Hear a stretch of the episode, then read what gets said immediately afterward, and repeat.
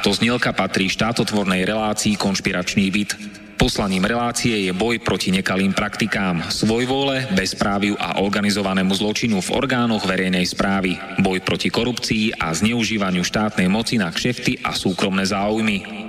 Poslaním relácie je i posilniť hlas verejnosti v otázkach demokracie, právneho štátu a podnietiť zvýšenie účasti občanov na rozhodovacích procesoch k správe veci verejných. Cieľom relácie je dosiahnutie transparentnej a efektívnej verejnej správy, otvorenie verejnej diskusie v bezpečnostných, protikorupčných a ľudskoprávnych témach. Relácia preto vo verejnom záujme realizuje kontrolnú činnosť, najmä na úseku Úradu vlády Slovenskej republiky, Policajného zboru, Kriminálneho úradu finančnej správy, Národného bezpečnostného úradu, Vojenského spravodajstva, Slovenskej informačnej služby, sústavy prokuratúry, súdov a prijatých medzinárodných záväzkov Slovenskej republiky. Áno, ide o nezávislé rádio Slobodný vysielač so sídlom v Banskej Bystrici.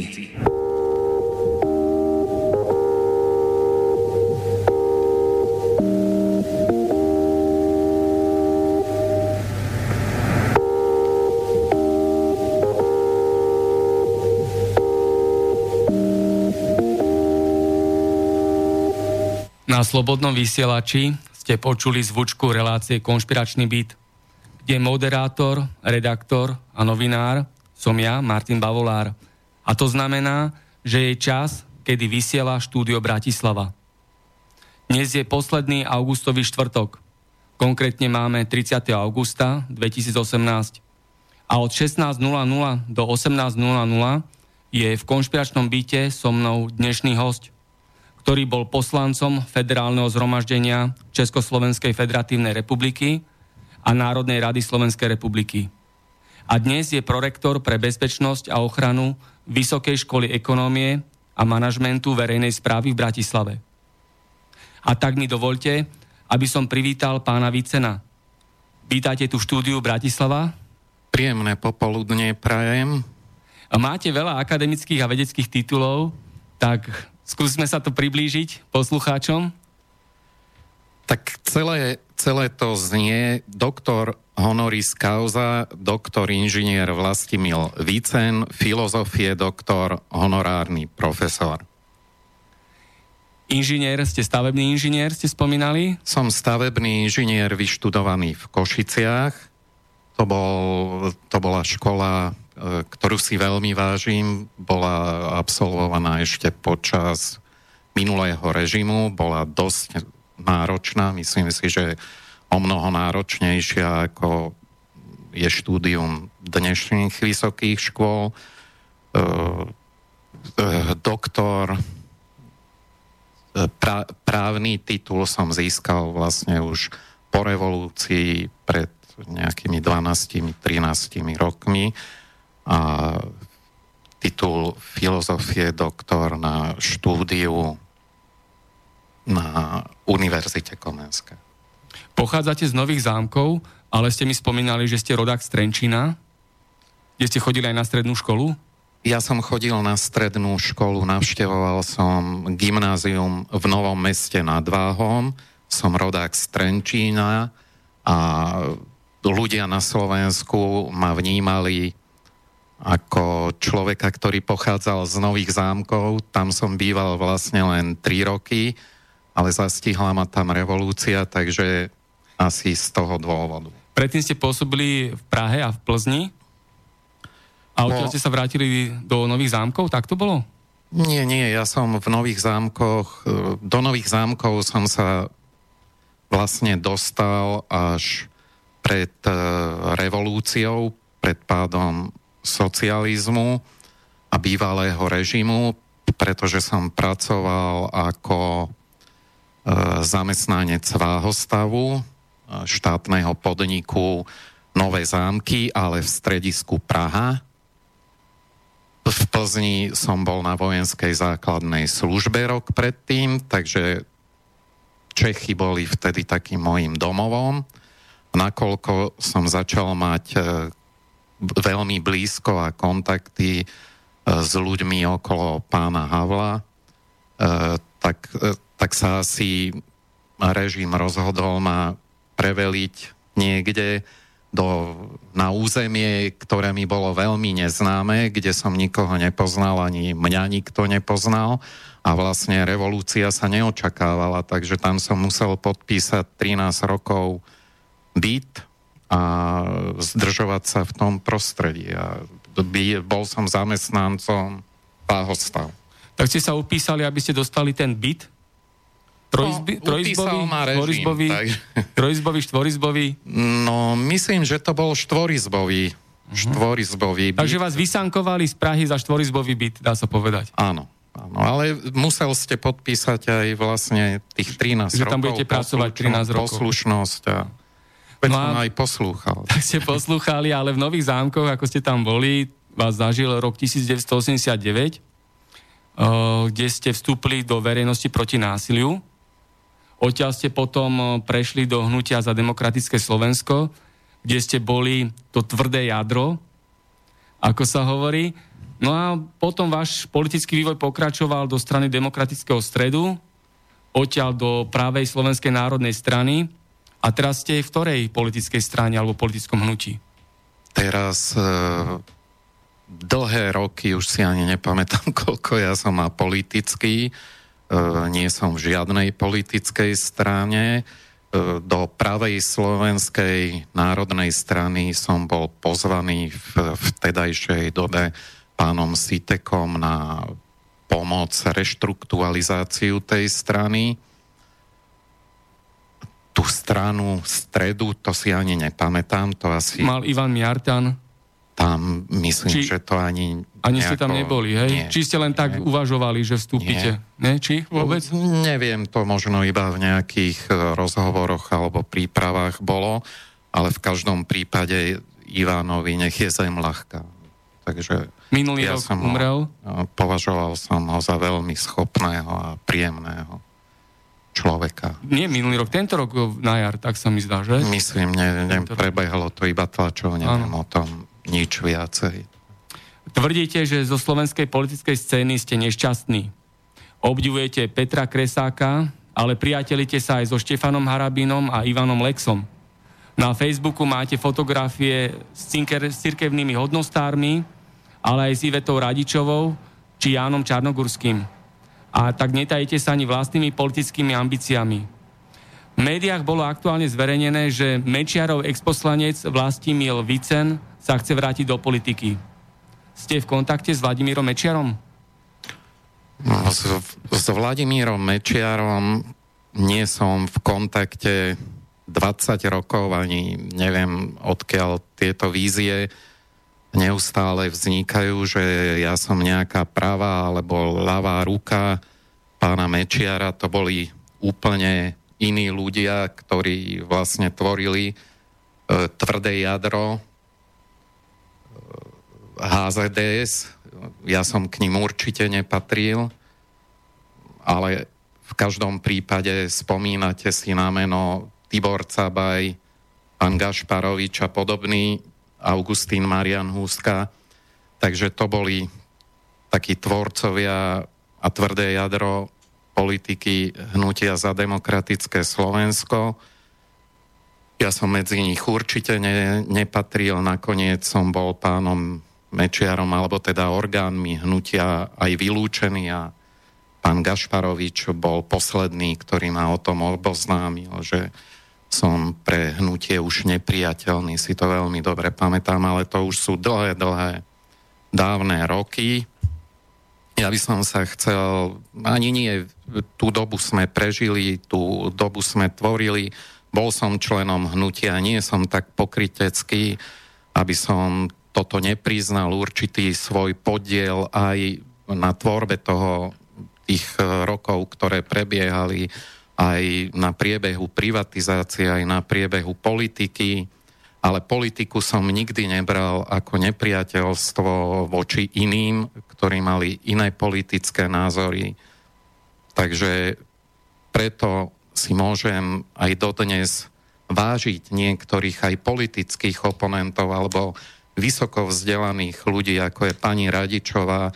Týmto jej nechcem ublížiť, že ju tu spomínam, ale považujem ju za vysoko vzdelanú ženu, človeka, ktorému patrí miesto slušnej demokratickej spoločnosti. Takisto pán Kresák, jeho odborné znalosti sú nepopierateľné.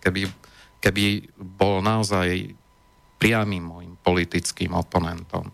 Takže toto je na Slovensku v podstate nezvyklé povedať alebo objektívne sa vyjadriť o niekom v dobrom, ale ja som bol vždy tak vychovaný a myslím si, že sa za to nemusím nikdy ani hanbiť. Ale ostali ste s nálepkou Mečiarovec a pritom z tých skutočných Mečiarovcov sa stali smeráci. Vám tú nálepku prilepili tí, ktorí to potrebovali. A to sú ktorí? Tak v každom prípade, viete, investigatívni novinári to asi vedia, ale neviem, prečo sa to boja pomenovať.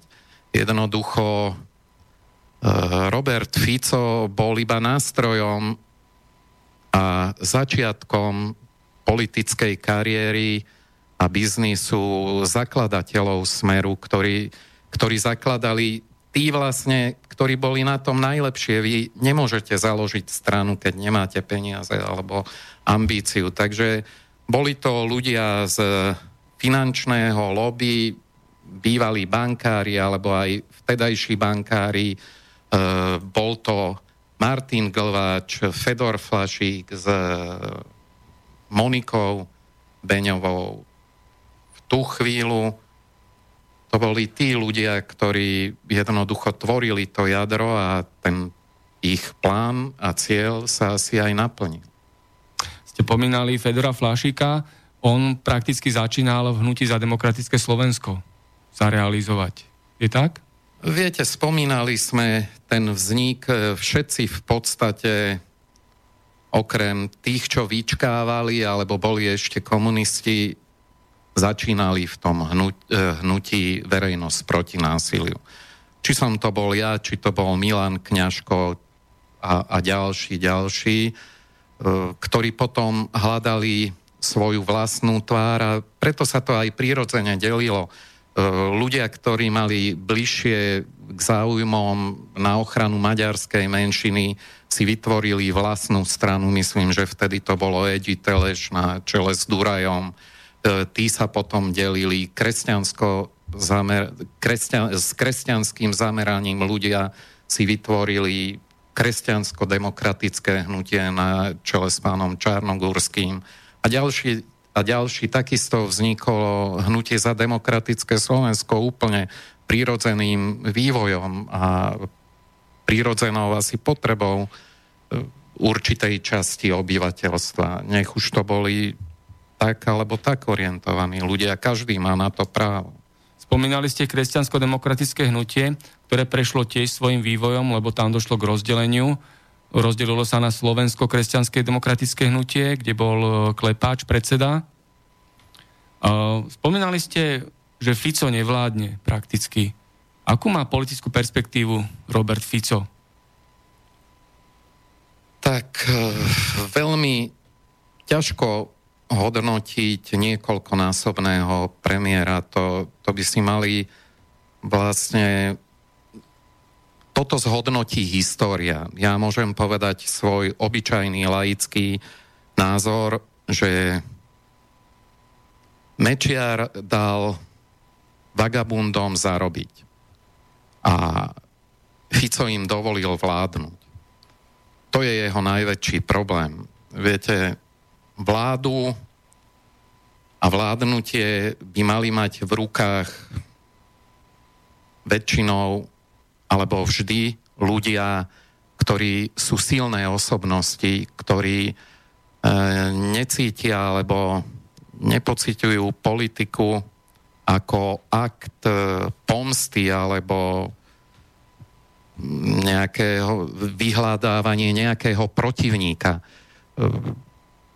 Človek, ktorý ovláda silové zložky, by mal byť v prvom rade silná osobnosť. Nesmie sklznúť ani voči svojmu nepriateľovi do roviny zneužitia svojej moci. Bohužiaľ na Slovensku v mnohých prípadoch sme svedkami toho, že tí, ktorí túto moc dostanú, či už náhodne, alebo určitou zhodou náhod, sklznú do roviny napríklad odpočúvania alebo likvidácie svojich politických oponentov. Dokonca by som povedal, že svojich vlastných ľudí. Ja vám poviem, že všetko, čo vyšlo v mnohých percentách o mne, vytvorili moji vlastní kamaráti, vlastní ľudia, moji vlastní priatelia. Neboli to ani cudzí, ani pán Čarnogurský nemal odkiaľ vedieť veci, ktoré o mne hovoril, zo žiadnych zdrojov, iba z našich vlastných. A boli to moji vlastní kamaráti, ktorí potrebovali vyrobiť človeka, ktorý je dostatočne schopný na toto zvládnuť, ktorý je dostatočne viditeľný, na ktorého sa to môže nakydať, lebo niekto by sa možno zosypal, niekto by sa možno vytratil, ja som ani jedno z toho nespravil, niesol som si svoj kríž ďalej, ustal som tú dobu, našiel som svoj priestor, svoje miesto, zmieril som sa s Bohom, prežil som si svoje peklo a som tu.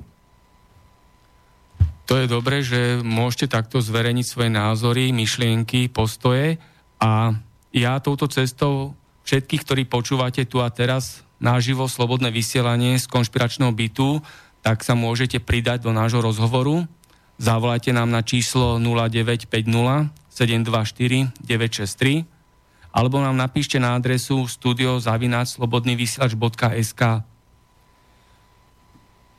Pre plus 7 dní ste poskytli rozhovor, v ktorom ste sa vyjadrovali tiež k aktuálnym politickým záležitostiam aj politickým plánom. Ja teraz ten rozhovor pustím a potom budeme pokračovať v našom vysielaní. Nech sa páči. Zvažujem návrat do politiky. Myslím si, že s touto myšlienkou narábam a určite zvážujem návrat do politiky. A s kým si viete predstaviť ten návrat? V túto chvíľu môžem povedať iba, že ľudia, ktorých by som vedel podporiť, ale nie tak, aby som im tým vyjadrením ublížil, že sú mi sympatickí, tak určite si myslím, že jeden z veľkých lídrov slovenskej politiky do budúcnosti by mohol byť pán Mika. To po odbornej, intelektuálnej stránke, imidžovej, myslím si, že je to skvelý chlap, ale naozaj on o tomto mojom vyjadrení ani netuší, takže by som nebol rád, aby mu to ublížil. Tak, čo k tomu poviete? Pretože ja len doplním ďalšiu informáciu k tomuto videu. Pán Václav Mika reagoval na vaše video tak, že vás údajne ani nepozná a ani nemá ambície sa s nikým spájať a nie s Mečiarovou pravou rukou. Takže tam ste aj naznačili v tom videu, môžete sa k tomu vyjadriť, nech sa páči. V prvom rade vynechajme tú pravú ruku, lebo to sme si vysvetlili. Nezazlievam vyjadrenie pánovi Mikovi. Ja si myslím, že sa poznáme. To je ťažko povedať, keď on povedal, že ma nepozná, tak asi ma nepozná, o tom nebudeme diskutovať, ale v každom prípade si myslím, že aj tento rozhovor poukázal na jednu hroznú vec v slovenskej politike aj v slovenských médiách. A to je vlastne zneužívanie tých slov, ktoré boli vytrhnuté z kontextu. Ja som tam jednoznačne povedal, že pán Mika o tom, že sa k nemu vyjadrujem, nevie. My sme predtým ani o jeho politických ambíciách nikdy nerozprávali. Myslím, že to prebehlo tlačou, preto som povedal, že takého človeka si dokážem predstaviť, že bude pôsobiť v politike a že mu fandím. A to robím aj dnes. Neviem, prečo vznikol z toho nejaký taký názorový paškvil, za ktorý sa aj jemu ospravedlňujem, keď som ho v podstate evidentne ja nespôsobil. Ale to je presne zámer aj našich redaktorov, novinárov, ktorí by tiež mali pristupovať k svojej práci zodpovedne. Pokiaľ to očakávajú od politikov, od vzdelaných ľudí, ale aj od tých ostatných, tak mali by aj oni byť nejakým vzorom a príkladom aspoň objektivity. Plus 7 dní. Zopakovali by ste takýto rozhovor po takýchto skúsenostiach? Myslím si, že áno. Že nemám žiadny problém ani s bulvárom, ani s manipuláciou informácií a myslím si, že to patrí aj k politike. Treba byť na to zvyknutý, pripravený, ale treba to aj tým novinárom potom otvorene povedať, že jednoducho vaše noviny neprinášajú objektívnu informáciu alebo ju manipulujú. I keď si myslím, že zrovna táto pani novinárka to robila, patrí medzi tie, ktoré v podstate akceptujem. Aj z minulosti v HZD ste boli jedným najviac obľúbeným medzi novinármi. Ak si dobre spomíname, že? Čo k tomu poviete? Viete čo? Poviem vám, každý hľadá svoju cestu celým životom. Ja sa celý život vzdelávam aj v tých najťažších chvíľach som hľadal sám cestu, ako výjsť zo svojich problémov, ako sa vzdelávať čo najväčším spôsobom.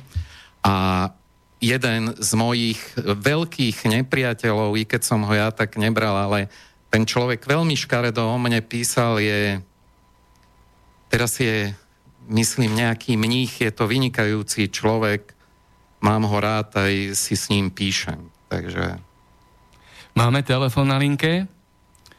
Dobrý deň zo štúdia Bratislava. Dobrý deň, to je profesor Ničeš. Dobrý deň. Ja by som sa chcel vášho hostia Martin opýtať pár vecí. Nech sa páči. On obhajuje pána Mika. Ja sa len chcem spýtať. Bola, kedy sa mohlo do slovenského rozhlasu a televízie priamo volať redaktorom a všetkým tým, aby sa ľudia vyjadrili, čo ich boli. Pán Mika to neumožnil. Potom pán host, nech sa na mňa nehnevá, ja ohem takého človeka ani nohy neutrem. A mal na to možnosť dávať ľuďom možnosť vyjadriť. Ďalej ešte druhá otázka. Rozpráva, že Mečiar rozdal majetky a toto všetko. Bol snímatý. Nech povie natvrdo, koľko percent privatizácie sprivatizoval Mečiar a koľko to bolo peňazí, lebo nikto sa nechce k tomu vyjadriť. Nikto o tom nerozpráva, že koľko bolo percent, akože Mečiar rozdal, a koľko rozdal Dzurinda s Miklošom na podnet Medzinárodného menového fondu, ktorý povedal, že musí byť sprivatizované minimálne 70% majetku Slovenskej republiky, čo ľudia budovali 40 rokov. Ďakujem, čakám, budem počúvať, ako mi odpovieš. Nech sa páči. Tak ďakujem za otázku. Presne je to o tom, čo som hovoril, to nepochopenie tých slov, alebo už v túto chvíľu manipulácia s tým, čo som povedal. Nepodporujem pána Miku v túto chvíľu žiadnym iným spôsobom, ani ho žiadnym spôsobom nepreferujem, ani neobhajujem jeho činy, ani politické motívy. Povedal som, že takéhoto človeka si dokážem predstaviť na určitom politickom poste a ja voči nemu som nikdy nič nemal. Čiže k tomuto by som aj na jeho tému chcel skončiť, aby som zbytočne nerozvíril nejakú hladinu, alebo nie sme v kontakte ani. V každom prípade viedol jedno obrovské médium, ktoré asi prešlo aj svojim vrcholom, aj zostupom a viedol ho asi dobre, takže po odbornej stránke. Na túto tému som skončil. Privatizácia bol prirodzený proces, ktorý v postkomunistických krajinách asi prebehol všade a mal zákonité pravidlá, ktoré či viac alebo menej sa dodržiavali. V každom prípade vznikla určitá skupina nespokojných a určitá skupina veľmi spokojných. Myslím si, že mnohí ľudia boli aj privatizáciou poškodení, ale v každom prípade to bol proces, ktorý musel prebehnúť a rovnosť alebo spravodlivosť, myslím si, nech by bol ktokoľvek býval pri moci, by tam nebol našiel. Bohužiaľ ešte treba si aj otvorene priznať, že Slovensko bolo v ťažkej ekonomickej situácii a depresii. Naša ekonomika bola budovaná úplne iným spôsobom, ako po otvorení hraníc sme mohli k tomu, k nejakej konkurencii pristúpiť. Jednoducho to nebolo možné. My sme mali fabriky postavené na 4 000 zamestnancoch s produkciou Rakúska napríklad, čo dokázalo vyrábať pri vtedajších technológiách 20 zamestnancov. Takže jednoducho výrobné prostriedky sa zmenili a malo to tvrdý dosah na obyvateľov, zamestnancov a bohužiaľ, len to je aj problém súčasnej ekonomiky. Myslím, že k tejto téme ešte prejdeme a to je globalizácia, digitalizácia a zmena technológií súčasných, čo napreduje obrovskou rýchlosťou, obrovským spôsobom sa svet vyvíja. A ten pozitívny vývoj technológií, digitalizácie a globalizácie svetovej bude prinášať aj ďalšie ľudské tragédie v podobe straty zamestnania alebo nepotrebnosti určitých zamestnaní, profesí. Takže no, ja ešte k tomu Václavovi Mikovi pripomeniem, že bol riaditeľom televízie Markíza. Potom sa stal riaditeľom RTVS, verejnoprávnej televízie a rozhlasu, a to iba a len vďaka Mareka Maďariča, ktorý bol vysokým funkcionárom politickej strany Smer, ktorý mu to zabezpečil. A vo verejnoprávnej televízii RTVS nie je žiadna relácia kontaktná, kde by ľudia mohli priamo naživo do vysielania, tak ako teraz napríklad zatelefonoval poslucháč, aby tam mohli zatelefonovať a povedať svoj názor, komentár, otázku. Ani v rozhlase, ani v televízii, čo verejnoprávna inštitúcia by mala mať ako prioritu. Bohužiaľ, to tak nebolo, nie je a vyzerá, že to tak ani nebude, pretože tá politická mafia, ktorá ovláda verejnoprávnu inštitúciu, chce zabrániť tomu, aby ľudia mohli takto zverejniť svoje názory, postoje a komentáre. No a tento Dzurinda, Mikuláš Dzurinda, čo k tomu poviete, že ani raz nevyhral voľby a pritom dvakrát bol šéfom vlády? Voľby vyhral tak, že nasľuboval ľuďom dvojnásobné platy, ktoré nikdy neboli, A potom tam mal tú šedú eminenciu Ivana Mikloša, ktorý nesmierne zbohatol a pod jeho vedením prebehla tá divoká privatizácia. Čo k tomu? Mikuláš Dzurinda. Aký máte názor na Mikuláša Dzurindu a Ivana Mikloša a ich politickú perspektívu? Tak je zjavné, že slovenská politická scéna sa bude po nie jednovolebných úsekoch, ale po viacvolebných úsekoch meniť a prelínať z ľavej strany do pravej, čiže z nejakých poločervených do modrých. A to je asi prirodzený vývoj Slovenska. Ja si myslím, že aj v týchto najbližších voľbách to vyhrá ako brutálnym spôsobom tá druhá strana. Čiže povedzme v túto chvíľu ako keby Dzurindovsko-Miklošovská, i keď to je veľmi zjednodušený pohľad, ale myslím si, že na rade v túto chvíľu je pravica a myslím, že to tak aj skončí. Povedali ste jednu takú zaujímavú záležitosť, ktorá sa na slovenskej scéne objavuje. To nie je len prípad Mikloša a Dzurindu, že nevyhrali voľby a vládli. Ja poznám aj strany, ktoré jednoducho zanikli, nie sú a podielajú sa v túto chvíľu na vláde. A nevravia o tom ani občania, ani novinári, ani investigatíva. Nikto jednoducho, tu sa stratila politická strana, sieť, ktorá jednoducho sa dodnes podieľa na vláde Slovenskej republiky. To nikoho netrápi. Je tam strana Most, HIT, z ktorej už vlastne odišlo asi celé členstvo a podieľa sa na moci.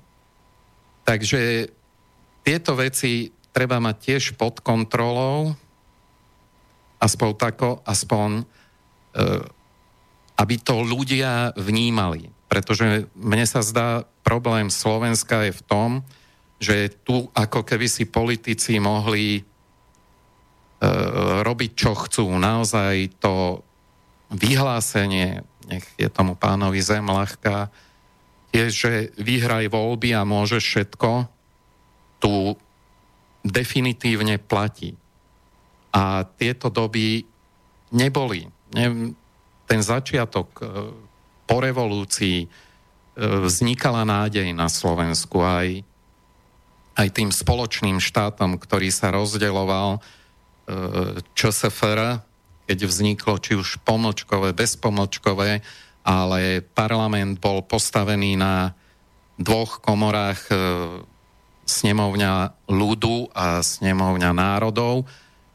Samozrejme, ešte bola ďalšia časť, ale pokiaľ sa tieto dve, ktoré mali zastúpenie paritné z obidvoch krajín, nedohodli, tak bol problém. Čiže muselo sa spieť k dohode. Dnes sa k žiadnym dohodám spieť nemusí. Jednoducho aj parlamentné počty na Slovensku sú teraz také, že rozhoduje 76, 7 a žiadnych 90 počas celého volebného obdobia netreba. Tých 90 ako keby teraz bol problém, keď sa diskutuje alebo mudruje o predčasných voľbách, ale na tie iba treba 90 hlasov.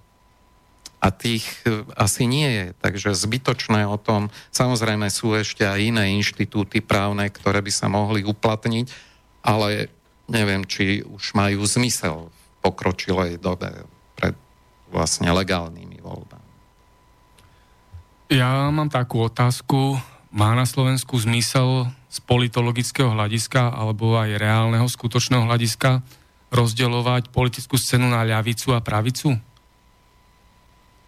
Ona, ľavica a pravica slovenských politikov nenapĺňa vlastne ten pravý slova zmysel, ale ako keby vizuálne a ľudia to tak vnímajú marketingovo, presne, že nejaká ľavá a nejaká pravá, ten stred by som ani nevedel definovať, kto tam patrí.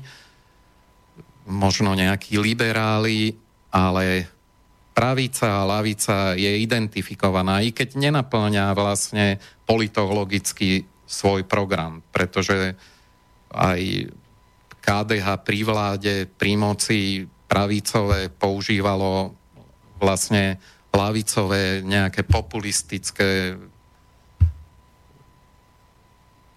myšlienky, presadzovali takisto ľavica, akože slovenská ľavica nespĺňa žiadne predstavy ľavičiarstva svetového, alebo v každom prípade určite nie nejakého sociálneho cítenia, pokiaľ ľavicu tvoria tí najbohatší, tak ako to cítenie je asi posunuté inde. Presne, to sa týka aj tejto vlády, ktorá má byť sociálno-demokratická pod vedením Smeru. A napríklad predseda vlády Pellegrini teraz 2 dni tomu je, čo vyhlásil, že zamestnávanie cudzincov sa musí zrýchliť, lebo chýbajú pracovníci aj v automobilovom priemysle. Takto sa vyjadril pred 2 dňami Pellegrini. Myslíte si, že je to presne to, čo od svojej vlády očakávajú občania Slovenskej republiky? Prečo predseda vlády Pellegrini, ktorý je sociálny demokrat, to znamená ľavičiar zo Smeru, uprednostňuje zahraničnú pracovnú silu na úkor slovenských zamestnancov a nerobí také vládne rozhodnutia, aby sa významne zvýšili platy na Slovensku a tak by z cudziny sa vrátili ľudia domov k svojim rodinám? Za prácou do zahraničia odišlo približne 500 000 ľudí, pretože zahraniční investori od Slovenska dostali štátne dotácie, daňové prázdniny, ale pritom ich zisky končia v zahraničí. Tak je toto ľavicový predseda vlády, sociálny demokrat, tak ako Robert Fico rozpráva, že Smer má sociálne cítenie a robí pre Slovensko, pre Slovenskú republiku? Presne to je vlastne problém, ktorý sme pomenovali tej marketingovej ľavej a pravej strany, červených a modrých. Jednoducho pán Pellegrini asi nemá iné východisko, iba toto naozaj konštatovať, úprimne konštatovať. Jednoducho to sa žiadnymi mechanizmami ani žiadnej sociálno-demokratickej strane nepodarí dosiahnuť, aj keby chcela, ale prvopočiatky treba hľadať niekoľko rokov predtým. Teraz je už neskoro, keď sa vlastne pracovná sila pohla a my stále vykazujeme nižšie a nižšie čísla v nezamestnanosti. Každý mesiac vlastne nezamestnanosť klesá, takže už by v podstate mala byť v mínuse.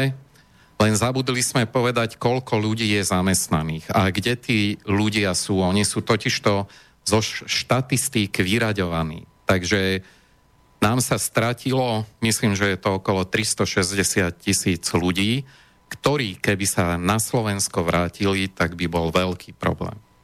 Myslím, že okolo 160 000 je iba vo Veľkej Británii. Teraz sú to ľudia, ktorí vlastne aj oni sú migranti, ekonomickí migranti, ktorí museli opustiť svoju vlastnú krajinu, pretože tu nedokázali uživiť svoje rodiny.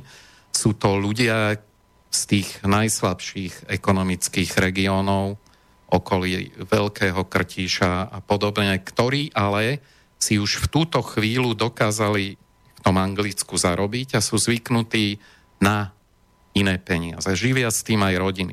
Tým pádom žije ako keby aj ten región, lebo oni tie peniaze nosia domov. Teraz si predstavte, že by sa tých 160 000 ľudí pohlo naspäť domov a nemajú tú prácu. Nemajú ani zázemie. Kde by boli? Jednoducho by neprežili v tom Veľkom Krtíši ani v jeho okolí. Takže toto môže byť v súčasnosti vláda šťastná, že títo ľudia odišli. Samozrejme potom je to aj dôsledok ten, ktorý vznikol teraz, že chýba domáca pracovná sila. Tá sa nahradzuje pracovnou silou buď zo Srbska, alebo už viem, že aj z iných krajín, tretieho sveta, India, Vietnam a podobné. Ja to považujem za normálny, prirodzený jav, v tomto by som nevidel žiadny problém. A to, že Slovensko ale nebude schopné ekonomicky zabezpečiť svojich ľudí, to treba otvorene povedať. A nie je to pokrytecky zatajovať. Samozrejme, tým sa potom zapletá aj vláda do tých svojich vlastne polopravd, milosrdných lží, by som to nazval, ktoré v podstate ani v dobrej viere sa nedajú potom vysvetliť. Sa zapletajú sami.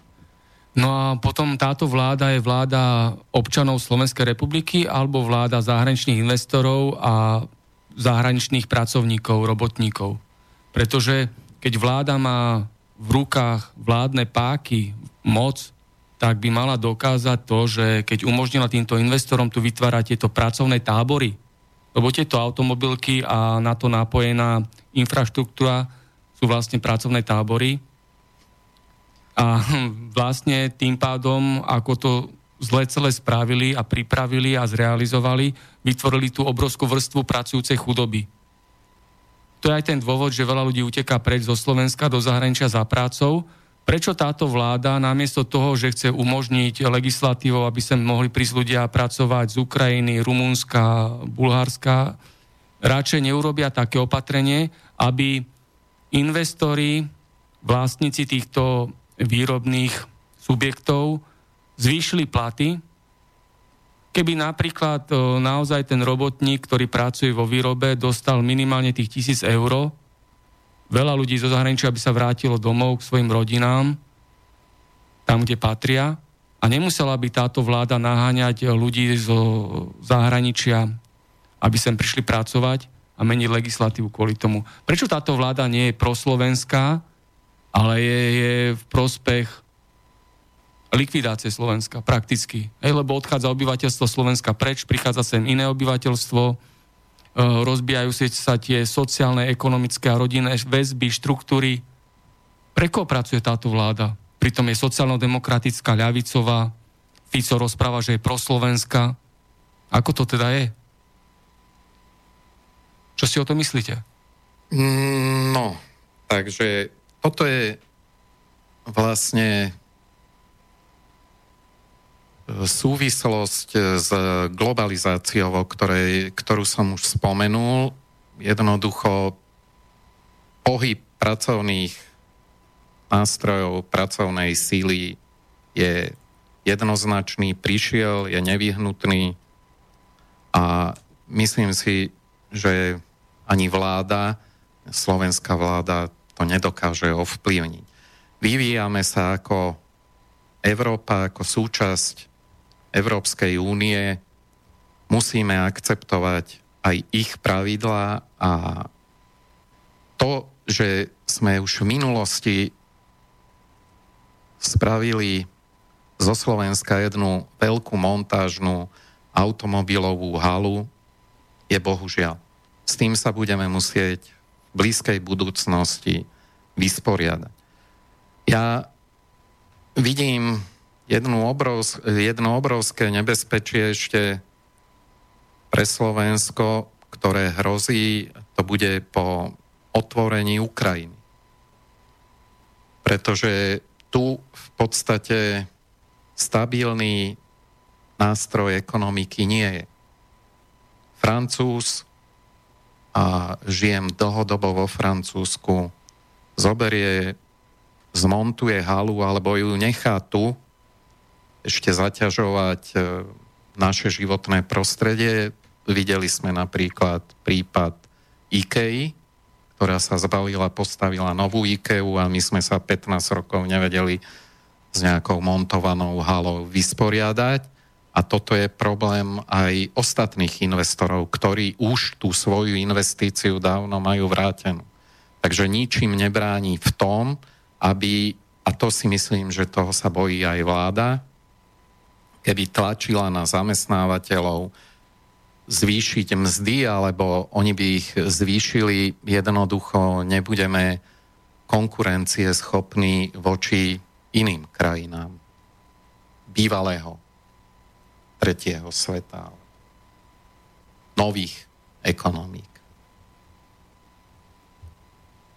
To si myslím, že je veľký problém, ktorý bude musieť aj budúca vláda riešiť. Migranti, žijete vo Francúzsku, pôsobíte tam.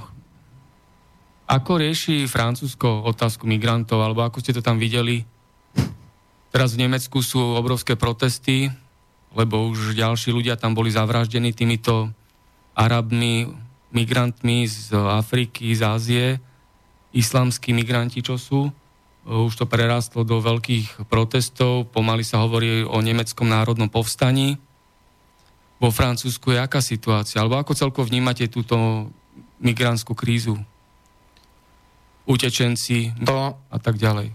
To, čo sa deje teraz v Nemecku, som v podstate predpokladal, pretože je to krajina, ktorá kultúrne ani nejak inak sa nedokáže vyrovnať s takýmto prílivom utečencov alebo inofarebných migrantov. Francúzsko je multinárodná krajina, väčšinou sú to aj migranti, ktorí prichádzajú vlastne z ich kolónií alebo bývalých kolónií. Takže Francúzsko bolo na túto vlnu ako keby pripravené a dokonca aj tí starousadlíci arabskí nepatria tam medzi nejaké problémové obyvateľstvo, pokiaľ nežijú v nejakých väčších skupinách riadených, dokázali sa zžiť s prostredím za dlhé roky, keď ešte my sme ani nechyrovali o nejakej demokracii. Sú to už druhá, tretia generácia vlastne Arabov, ktorí sa naturalizovali vo Francúzsku. Druhá vec je, že zdá sa mi, že táto migrácia, a nie zdá sa mi, je riadená a s nejakým úmyslom. Ten úmysel, bohužiaľ, možné je, že bude slúžiť aj na vyvolanie nejakých nepokojov v Európe, pretože cez Stredozemné more neexistuje, aby prešiel nejaký migrant. To by už Rusi mohli tam pašovať tóny zbraní alebo drvok. Jednoducho Stredozemné more, kade sa plavia migranti na nových vyfešákovaných člnoch, plávacích vestách, všetci rovnakej výšky, stojaci v člne. Muži, väčšinou urastení, pekní chlapí. A takí utekajú pred vojnou? My chcem ešte dopovedať, že to Stredozemné more je pod kontrolou prímorských krajín, takže pochybujem, že by tam prešiel niekto na člne alebo vy na vodnom bicykli. Určite Francúzsko toto má pod kontrolou, takže a nikdy som ešte nevidel sa nikoho ani škrabať po nejakých útesoch. Väčšinou je to presne nasmerované do tých prístavov, či je to Vantimiglia, taliansko-francúzska hranica, alebo teraz vidím, že Španielsko. Takže skôr to považujem za migráciu, ktorá je riadená a akceptovaná aj autoritami štátov a Európskej únie, lebo bez toho neexistuje, aby to... Takže aj Francúzsko, aj Španielsko vlastne požehnalo takéto niečo, tie migrantské vlny, lebo sami majú také lodstvo a ponorky a tak ďalej, že majú všetko pod kontrolou, ani ihla by nepreplávala, dá sa povedať. Neexistuje. A pritom sa rozpráva mimovládky, tieto politické mimovládky a proamerické médiá tvrdia, že títo ľudia utekajú pred vojnou, ale pred vojnou neutekajú muži a chlapi, ale utekajú ženy, deti, dôchodcovia.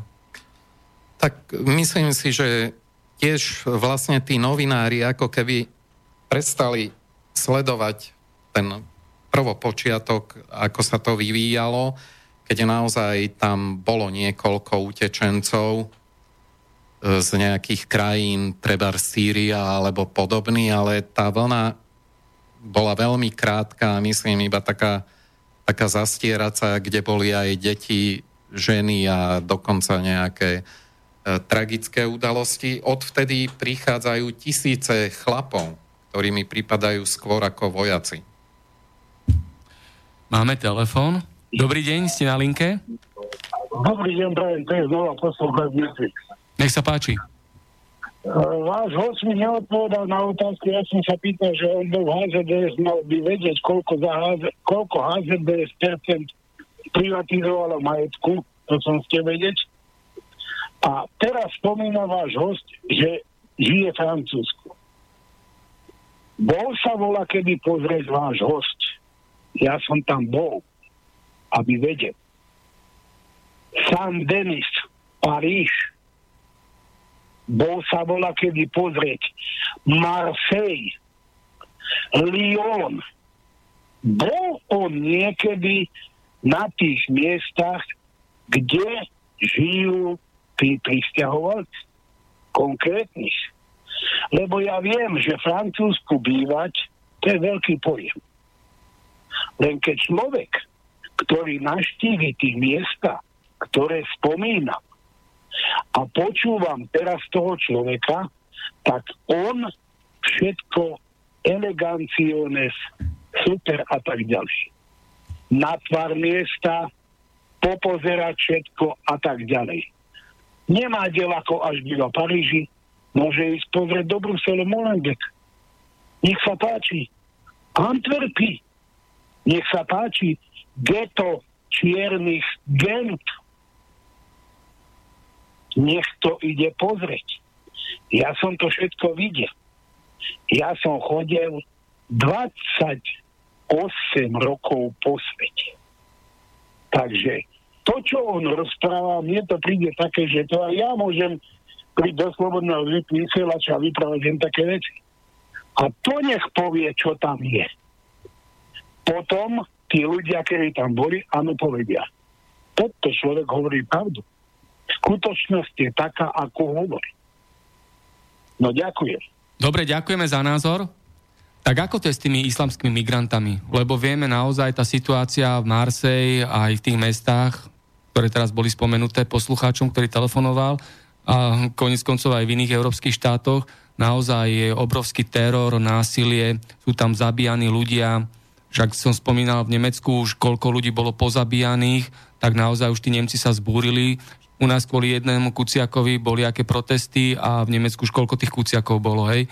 Takže a vo Francúzsku je to podobné asi. V týchto miestach Paríž, Marseille a tak ďalej. Ja súhlasím s poslucháčom aj, ktorý, ja som nepovedal nič vlastne, čo by kolidovalo s jeho názorom.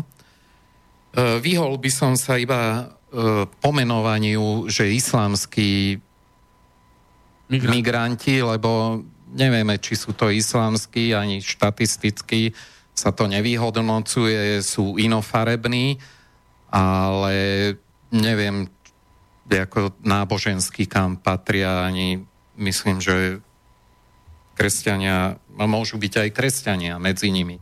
Samozrejme, že Francúzsko má 80 miliónov obyvateľov a najväčšia koncentrácia, kde sa zdržujú aj migranti, čo je logické, a zdržuje sa tam vždy aj najväčší zločin alebo zberba. Prístavy. Sú veľké mesta a prístavy. Paríž má s predmestiami, je to jediná európska, alebo teda metropola Európskej únie, i keď poznáme metropolu Horného Šariša, ale to nechcem, akože iba to je to také slovenské velikážstvo, všetko.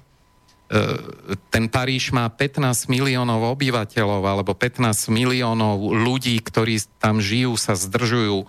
Marseille je okolo 2 až 3 milióny v lete, takže je prirodzené, že títo ľudia, ktorí nemajú prácu, sa zdržujú tam, kde je možnosť nejakej pracovnej príležitosti. Kde je možnosť pracovnej príležitosti, je možnosť aj niekoho okradnúť, nemôžeme tvrdiť, že všetci sem idú iba s dobrými úmyslami a cesta do pekla je vždy dláždená iba dobrými úmyslami.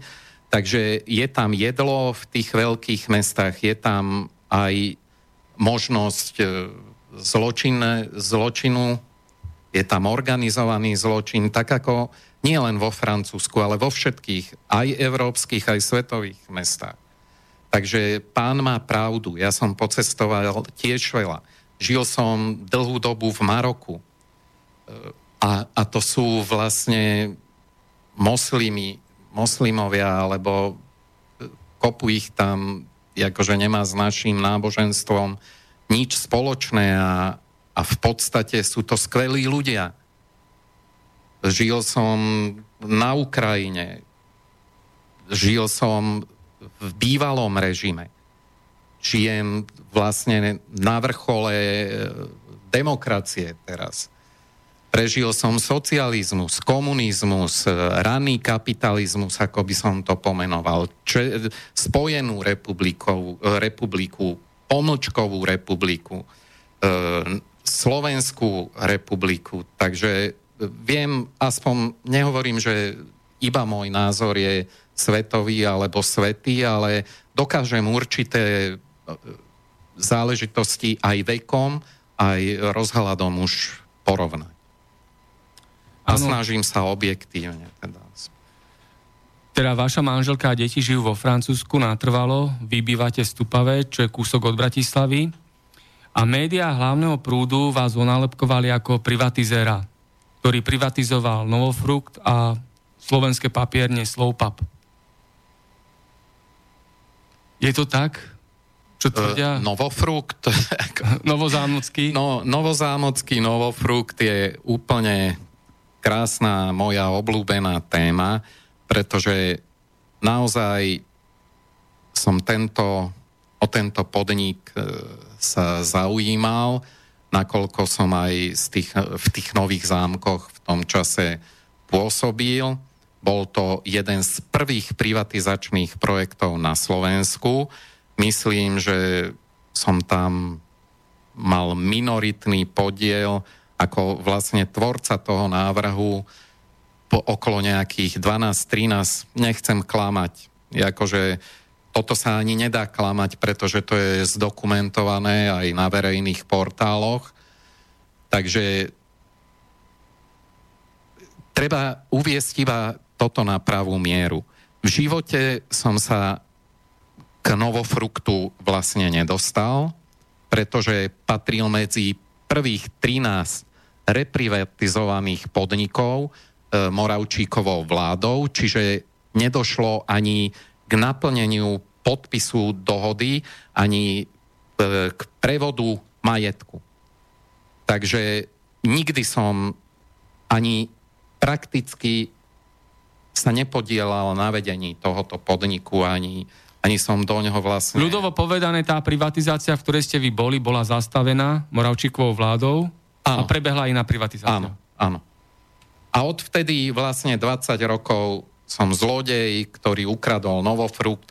Ale myslím si, že to patrí presne do toho, čo som povedal. Niekto to potrebuje živiť a niekto to potrebuje aj po 20 rokoch vytiahnuť. Po 20 rokoch to prešlo tlačou, opätovne, a prešlo to cez novinárov, ktorých som považoval za naozaj objektívnych. A bol to investigatívny novinár... Marek Vágovič. Pán Vágovič. Ja mu to odpúšťam, ale on ako človek, ktorého som považoval, že naozaj sa vrtá v tých základoch týchto problémov, musí mať predsa tie výpisy. On musí vedieť, kto sú skutoční vlastníci a kto boli. A kto to riadil 20 rokov, kto to dostal tam, kde to je. Takže nechápem, prečo zrovna on nie je schopný povedať pravdu a tie mená, ktoré tam boli. No, Marek Vágovič je redaktor aktuality.sk, len plní úlohu, ktorú mu zadal majiteľ, vlastník tohto média. A ďalšia vec je tá, že Rozpráva sa aj o tých slovenských papierniach, Slovpap. Čo k tomu? Tam som sa, myslím, podielal, ale tiež iba v takej minimálnej rovine. Keď mi to pripomeniete, aj sa priznám k tomu. Mm-hmm. Papiere nepustia, ani to nepopieram, ale tiež to bolo...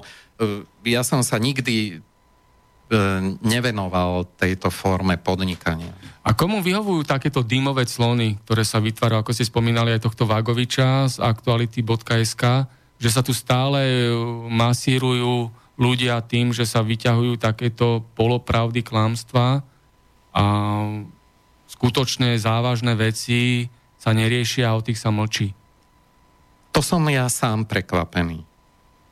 Pokiaľ by nebol on zopakoval niektoré veci, ja by som si ho ani nevšimol a skôr tu investigatívnu novinárčinu, aj keď je tam množstvo, môže tam byť množstvo falošných stôp, ktoré môžu vytvárať aj politici na schvál. Od nich by som očakával naozaj, že sú najbližšie k pravde. Takže od nich by som aj o sebe očakával objektívnu pravdu. On napísal ešte nie len toto, a to som ani nepochopil, že ma spojil so Smerom. Mňa vždy Smer ako keby k sebe nechcel ani blízko pustiť, ako keby som bol nepriateľ Smeru. Pretože sú to väčšinou moji kamaráti, ktorí vlastne asi potrebujú... HZDS, ktorí prešli do Smeru. Áno, ako sú tam, ako na troskách HZDS stýčili zástavu Smeru. Takže preto som prekvapený, že on tvrdošíne zopakoval už niekoľkokrát aj v médiách, že som sa zúčastnil na tej historickej noci, keď vyhral Smer voľby, že som tam prišiel, že tam chodili mafiáni a Vícen. Hej? Takže to bolo také ešte zdôraznenie, neviem čoho, ale ja som tam naozaj nebol. A nikdy som tam nebol ani nič oslavovať, ani ma tam nikto nikdy na žiadne oslavy nepozval. Skôr si myslím, že až na kartám. A ste boli zaradení do tých úderiek politických, čo robili tie výmeny po tom prevzatí mocov, ako ste spomínali? Teraz som hovoril o tej smeráckej noci víťaznej. Na Sumračnej ulici tu v Bratislave. Áno, ale tam som ja nikdy z žiadnych oslav nezúčastnil, ani som tam nebol. Hej. Takže to si ma asi s niekým pomýlil. Ale nech mu je odpustené. No a ďalšia vec, čo radi vyťahuje, je to, že ste v tých úderkách boli.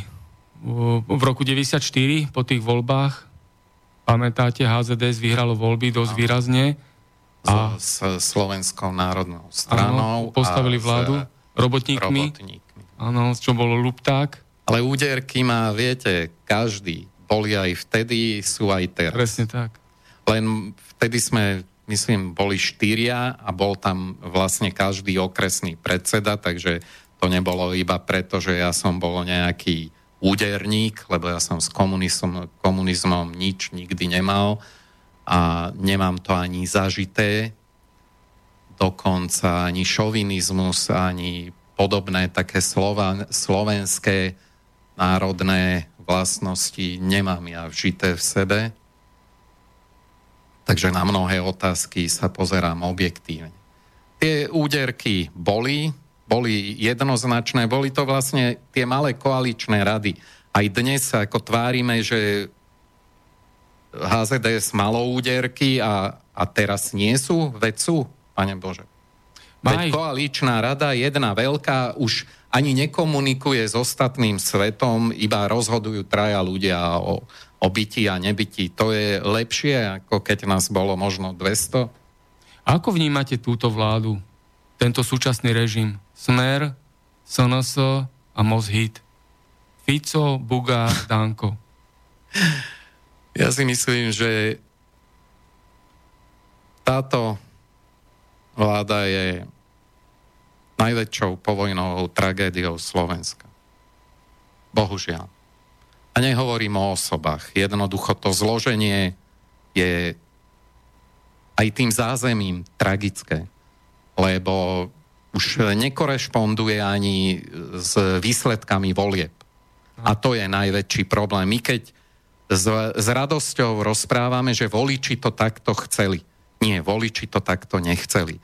Voliči tam mali, ako sa volal predseda siete, Procházka, ktorého sme elegantne, sme mu niečo slúbili a nakoniec to zamietol niekto z vesmíru, takže ten sa poučil iba na vlastnom, sieť zanikla, množstvo poslancov z iných strán, dokonca z opozičných, sa stali vlastne vládnymi, čo tiež nemá asi obdobu nikde na svete, najmä nie teda tých zažitých zahraničných demokraciách západných.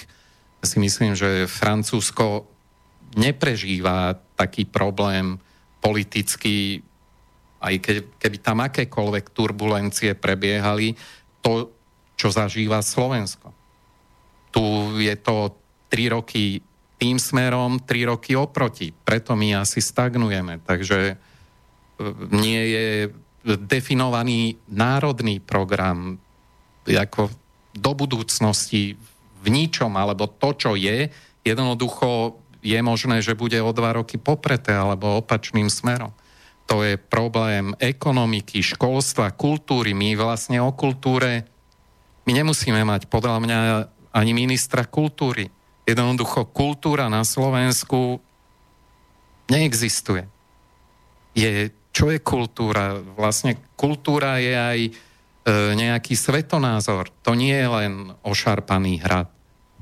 Takže tých politická kultúra, tých tisíce vlastne štátnych tajomníkov, štátnych úradníkov, ktorých ani neviete, že existujú. Oni vlastne sami popierajú seba už aj v tých verejných vyjadreniach. Na ministerstve obrany vlastne 2 štátni sú proti ministrovi, minister je proti všetkým a ďalšie ministerstva, ďalšie popierajú sami seba vyhlásenia svojich predstaviteľov. To je neuveriteľné. Deto napríklad zahraničná politika. Máme ministra, patríme do nejakého bloku. Patríme. Neodmysliteľne sme v tej Európskej únii. Patríme do NATO. Je jedno, čo si ja myslím. Jednoducho, takáto je štátna politika, musíme ju akceptovať do trebárs ďalších volieb. Musíme sa, aj keď to nazývame diktát alebo svojvola moci, jednoducho treba autority akceptovať. To hovorím v prospech vlády.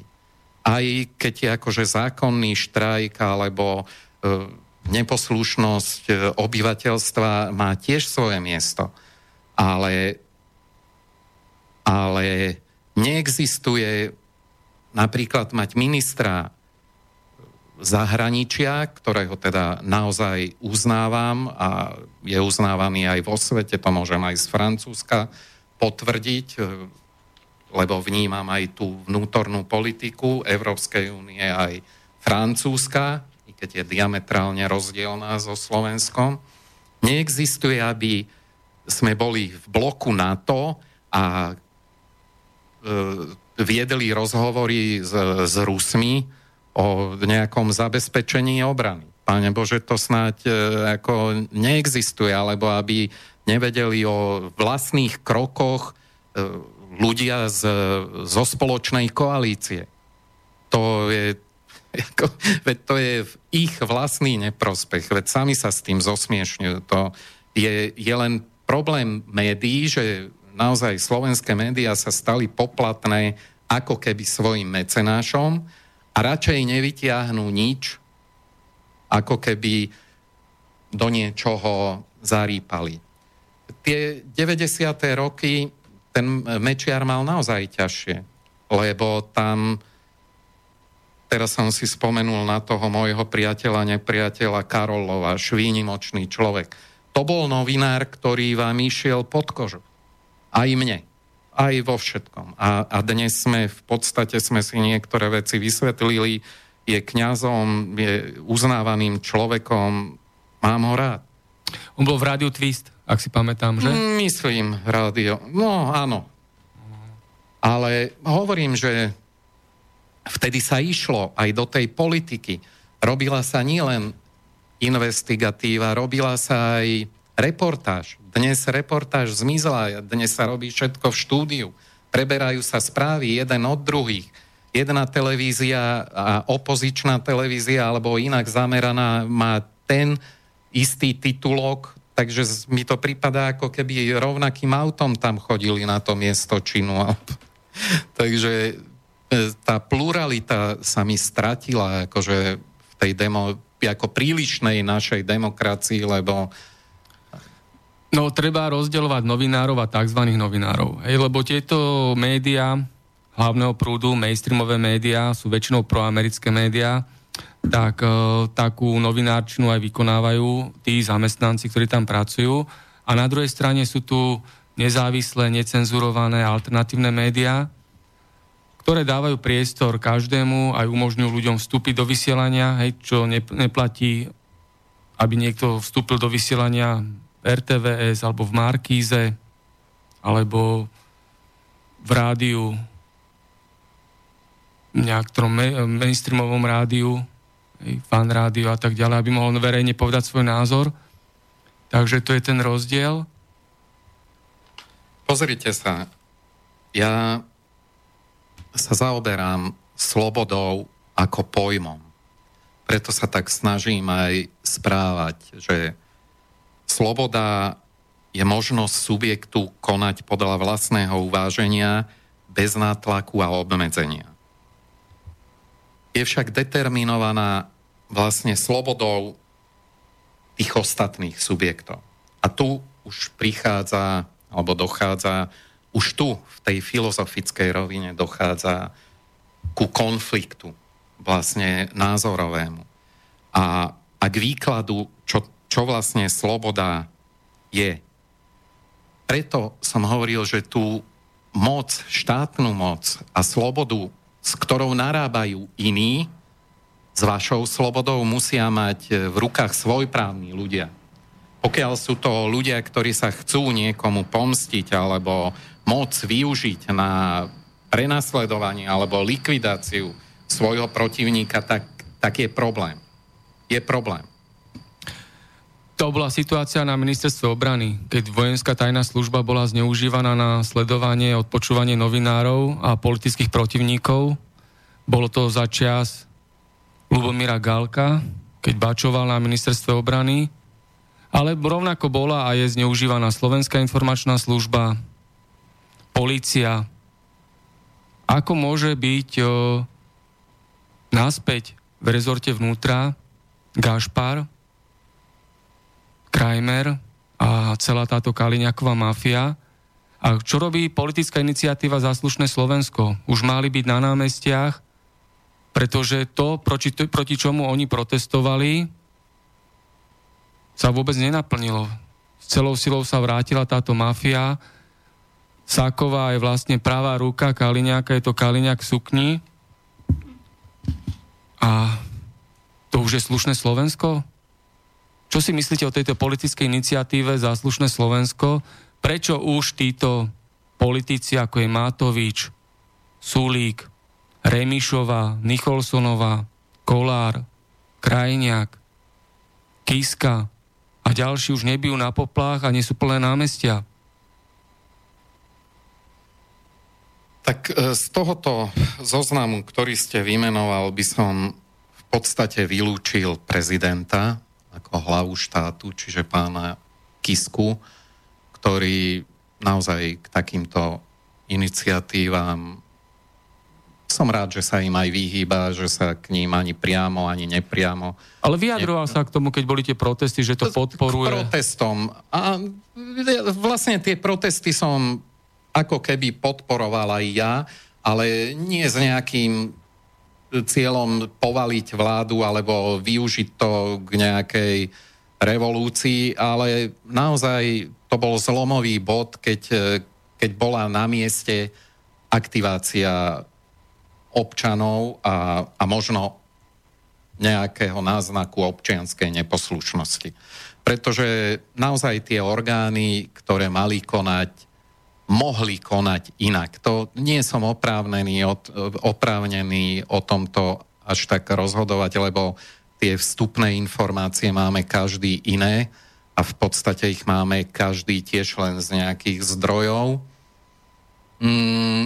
Viete, videl som tam 2 predĺžené víkendy a vtedy končia všetky revolúcie na Slovensku. Tie zastavili aj túto iniciatívu asi Slušné Slovensko.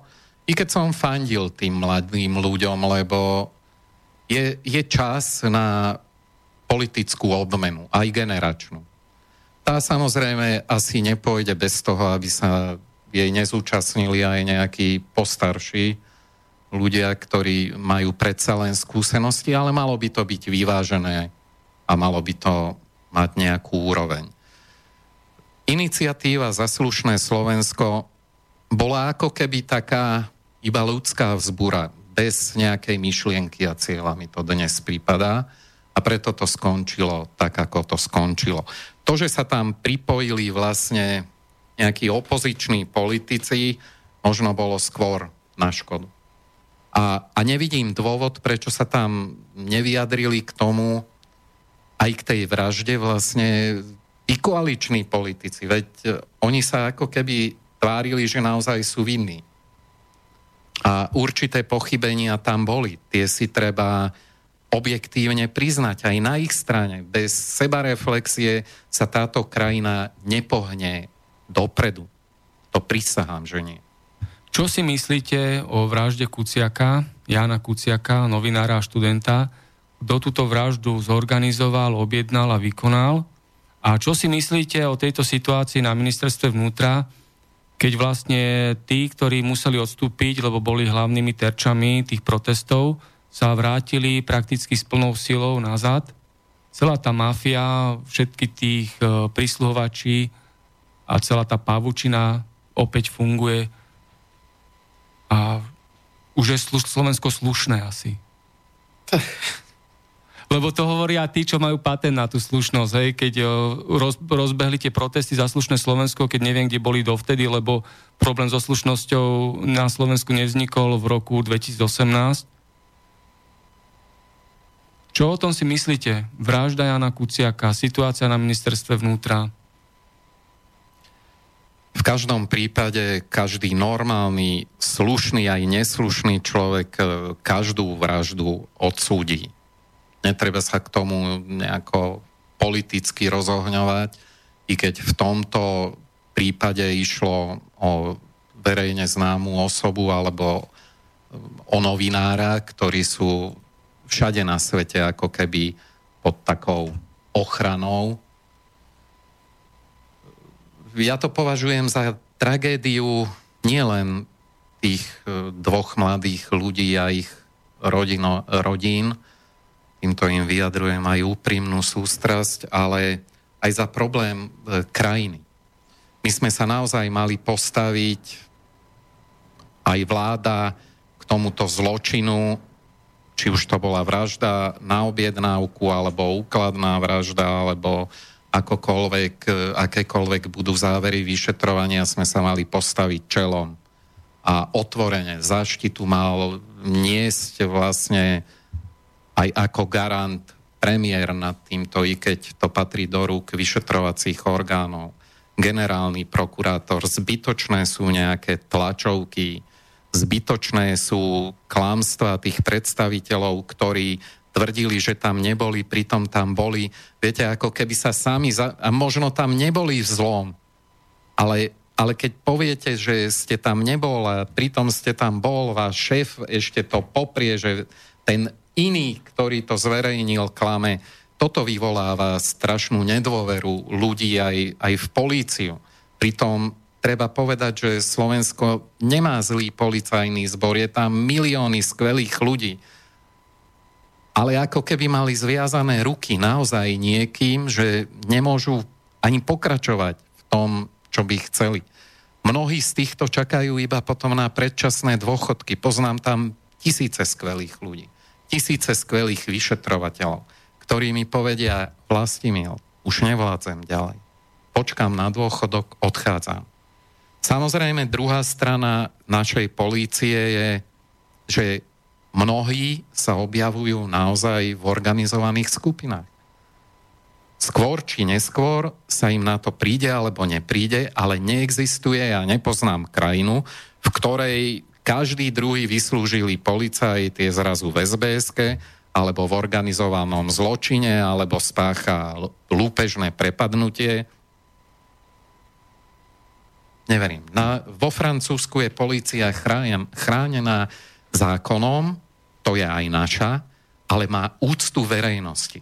Rozdiel medzi slovenským a francúzským policajtom je ten, že ja, keď vidím francúzského policajta, tak s dôverou sa na ňo obrátim.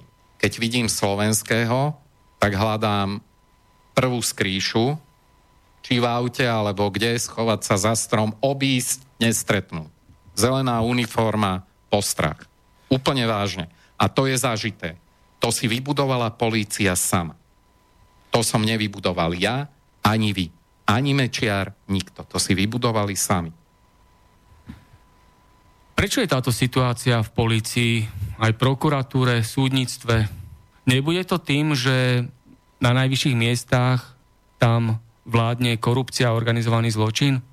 A potom títo pešiaci, ako ste spomínali, vyšetrovatelia, tí bežní zamestnanci sú len ich poskokmi tejto zločineckej mafie, ktorá ovláda aj vládu, aj políciu, aj prokuratúru, aj súdnictvo.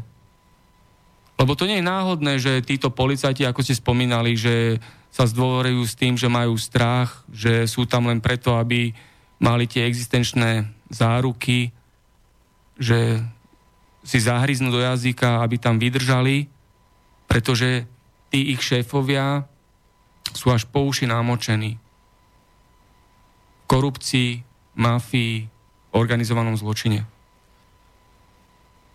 No, odvážne tvrdenie by bolo povedať, že všetko sú mafie, alebo všetkých zaradiť do jedného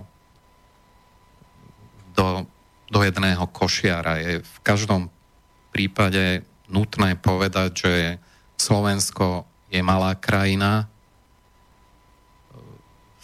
V každom z nás generačne ešte žije taký ten duch minulej doby, toho malého komunistu, ktorého sme sa nedokázali dodnes zbaviť, malého šovinistu, malého xenofóba.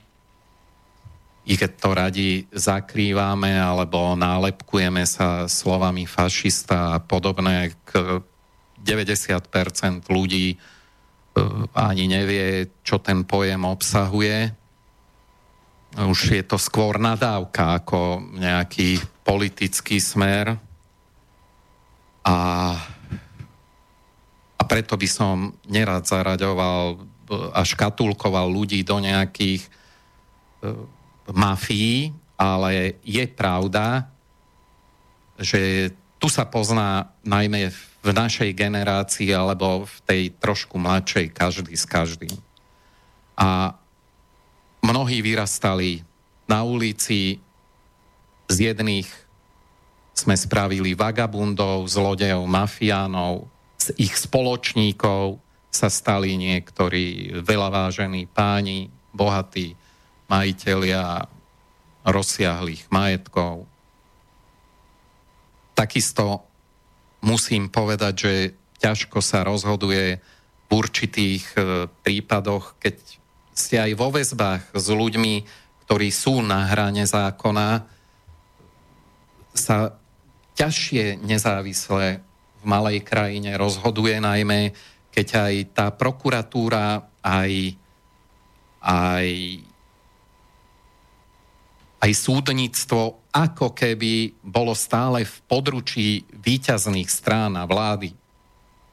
U nás je deklarované síce nezávislosť súdnictva aj prokuratúry, ale nie je to celkom tak. Je to aj o rodinných väzbách, je to o malej krajine, kde sa pozná každý s každým a v každom prípade je to o politickej kultúre, ktorú nezmenil dodnes nikto. Nezmenil ju ani Dzurinda, nezmenila ju ani vláda, ani iné koalície. Nezmenil. Jednoducho ten, kto sa dostane k moci, už to nepotrebuje meniť, pretože mu to vlastne naplňa jeho sen. A ten sen nemá byť politická perzekúcia protivníka, ale rozvoj a blahobyt občanov a krajiny. Bývalý generálny prokurátor Dobroslav Trnka. Disciplinárna komisia v roku 2015 zrušila pracovný pomer generálneho prokurátora Dobroslava Trnku za to, že zneužil svoju funkciu v prospech Mariána Kočnera. Dobroslav Trnka umožnil Kočnerovi výhodne získať bytovku Glens House v Bernolákove. Súdkyňa Beata Jurgošová, ktorá rozhodla o nevine Dobroslava Trnku, je zaujímavo prepojená na Trnku a jeho ľudí v podsvetí. To všetko je len a iba preto, lebo justičná mafia chráni zločineckú mafiu a navzájom si pomáhajú v súdnictve, advokácii, prokuratúre, na úradoch, polícii, tajných službách, politických mimovládkach a médiách. Tejto krajine, vláde a parlamentu šéfuje mafia. Prečo je to tak? Kočner teraz je vo väzbe, lebo je obvinený z falšovania zmeniek v hodnote 70 miliónov eur voči televízii Markíza. Kočner sa takto zaplietol do americkej mafie, ktorá teraz vlastní a šéfuje televízii Markíza. Kočner a Pavel Rusko sú trestne stíhaní. Je ale zaujímavé, že policajné vyšetrovanie sa začalo až po 18 rokoch, keď televízia Markíza prehrala tento spor na súde. Ale bývalý majiteľ a šéf televízie Markíza Pavel Rusko nie je vo väzbe. Je trestne stíhaný na slobode. Slovenská informačná služba Mariána Kočnera už v minulosti viedla a naďalej vedie v zozname ľudí, ktorí sú spájaní s mafiou. Čo si myslíte na tomto prípade o tom, ako funguje spravodlivosť v tomto štáte? Ja len pripomeniem ľuďom, ktorí počúvajú teraz Slobodné vysielanie z konšpiračného bytu, že minulý rok v septembri bol Marián Kočner tuto v relácii Konšpiračný byt, kde povedal veľa zaujímavých skutočností, súvislostí a faktov, tak odporúčam to vypočuť si z archívu. Nech sa páči. A čo si myslíte o kauze Kočner? Pozrite sa, Marián Kočner je tiež človek, ktorý sa pohyboval aj v mojej blízkosti, povedzme si, dlhé roky. Zbytočné by bolo zapierať, že sa s ním nepoznám a poznajú sa s ním aj politické špičky, či v ľavom alebo v pravom bloku. Naprieč Slovenskom. Treba povedať, že Marián vždy tancoval asi na tenkom ľade, ale takisto určite nie bez vedomostí orgánov, ktorí to sledujú alebo majú na starosti. Jednou jeho veľkou devizou, ktorou si myslel, sú kamaráti. Teraz zistí, či ich má, alebo či nie sú to oni, ktorí ho ponorili a ktorí ho iba použili na svoje ciele. Na toto doplatilo už veľa ľudí.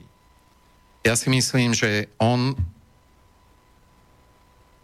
aj keby bol v podstate, aj keby spáchal nejaký zločin, nie len v tomto prípade, má určite širšie súvislosť.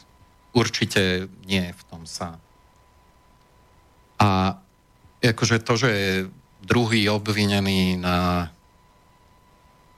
slobode, to by som považoval za takú docela vtipnú hru polície, lebo akože sedieť vo väzbe a určite sa dozvedel, že mu vykradli dom, čiže teraz musí rozmýšľať nad tým, či tam niečo našli, alebo či tam niečo nepoložili. Či ten na slobode predsa len nevymení jeho slobodu za svoju a podobné myšlienky.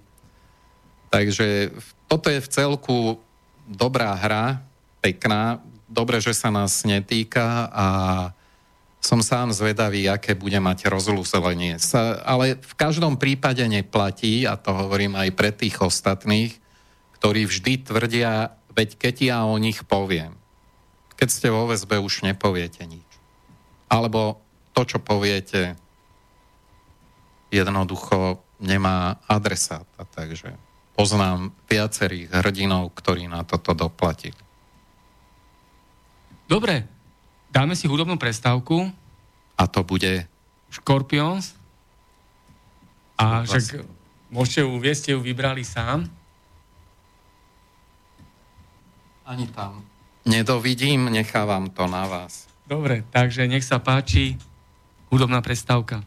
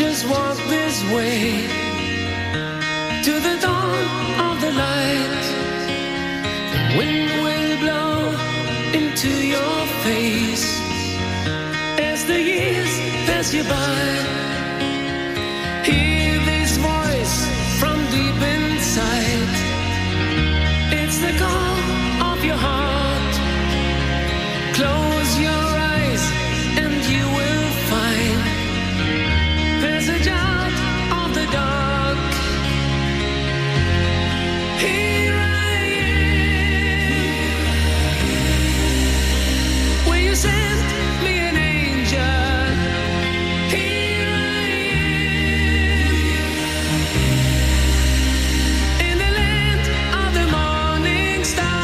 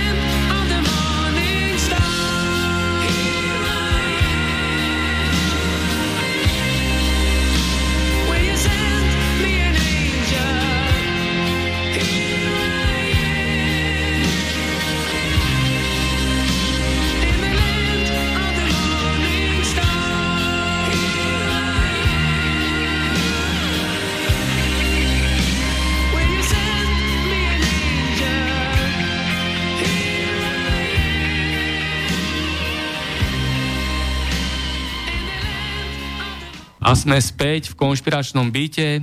Dnes tu je so mnou Vlastimil Vícen, bývalý poslanec Federálneho zhromaždenia Československej federatívnej republiky a Národnej rady Slovenskej republiky a súčasný prorektor pre bezpečnosť a ochranu Vysokej školy ekonomie a manažmentu verejnej správy v Bratislave. Žijete vo Francúzsku aj na Slovensku. Kde sa vám lepšie žije? Slovensko milujem. To v každom prípade je to moja rodná krajina a k tej rodnej hrude,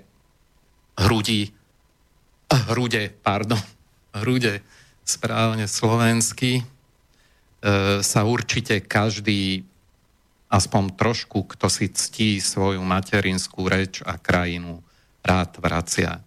Moje deti hovoria aj slovensky. 10-ročný Viktorien hovorí slovensky, francúzsky, anglicky. Navštevuje francúzsku školu katolícku, súkromnú a som šťastný, že vyrastá v tejto kultúrnej, nádhernej a nezávislej, aj myslením nezávislej krajine, ktorá vždy prinášala revolúcie, prinášala pokrok a milujem Francúzsko. Rozdiel medzi Francúzskom a Slovenskom v tej kultúre pomenujem, kultúre myslenia, politiky pomenujem asi takto. Keď sa ma spýtajú Francúzi, odkiaľ som, lebo to počujú podľa prízvuku, že už pri bonjour sa všetci otočia a vidia, že nie ste Francúz. Sa ma pýtajú, odkiaľ som, tak vždy im pripomeniem Československo a potom im poviem, že sme rozdelení, že je Slovensko malá, ale nádherná krajina, ktorú milujem. A oni tak so záujmom sa pýtajú, ako tu žijeme, čo je s nami. Ani jeden Francúz sa ma nikdy nespýtal, že čo vy hlúpi Slováci. Na rozdiel od Slovákov, keď sa ma pýtajú, už keď sa dozvedia, že kde som alebo kde pôsobím, poviem vo Francúzsku, 90% Slovákov, čo tí sprostí Francúzi. Takže toto je asi taký rozdiel medzi Slovákom a Francúzom. Slováka v podstate identifikujete skoro všade na svete, najmä v podvečerných hodinách, lebo to už ako keby bujarosť, ten temperament toho Slováka narastal a potrebuje ho dať všetkým na známosť, takže tam, kde je rinčiace sklo, lietajúce fľaše, rev, buchot a vreskot, tak je niekto z východného bloku,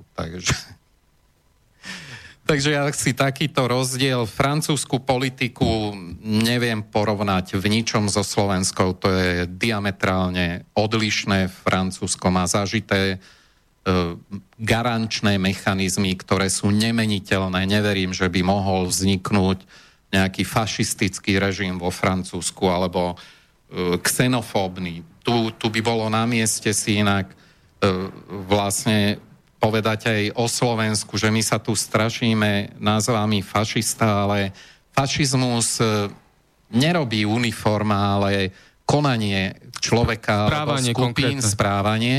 A k tomu majú mnohí kvázi demokrati bližšie ako tí, čo sa deklarujú za pravicovo krajine vyhranených. Takže pozor na pojmy. Ja sa z krátkosti spýtam, pôsobili ste v Prahe za federácie, keď bolo federálne Československo. Mnohí ľudia si dávajú otázku, či by bolo dobre obnoviť Československo. Čo na to poviete? Mnohí zase hovoria, že áno, obnoviť Československo, ale hlavné mesto nech je Bratislava. Ako spomínate na tie federálne roky a čo si myslíte o tých myšlienkach, že obnoviť Československo? Už tieto myšlienkové pochody môžu prebiehať iba z nostalgie a v rovine teórie. Je to nereálne.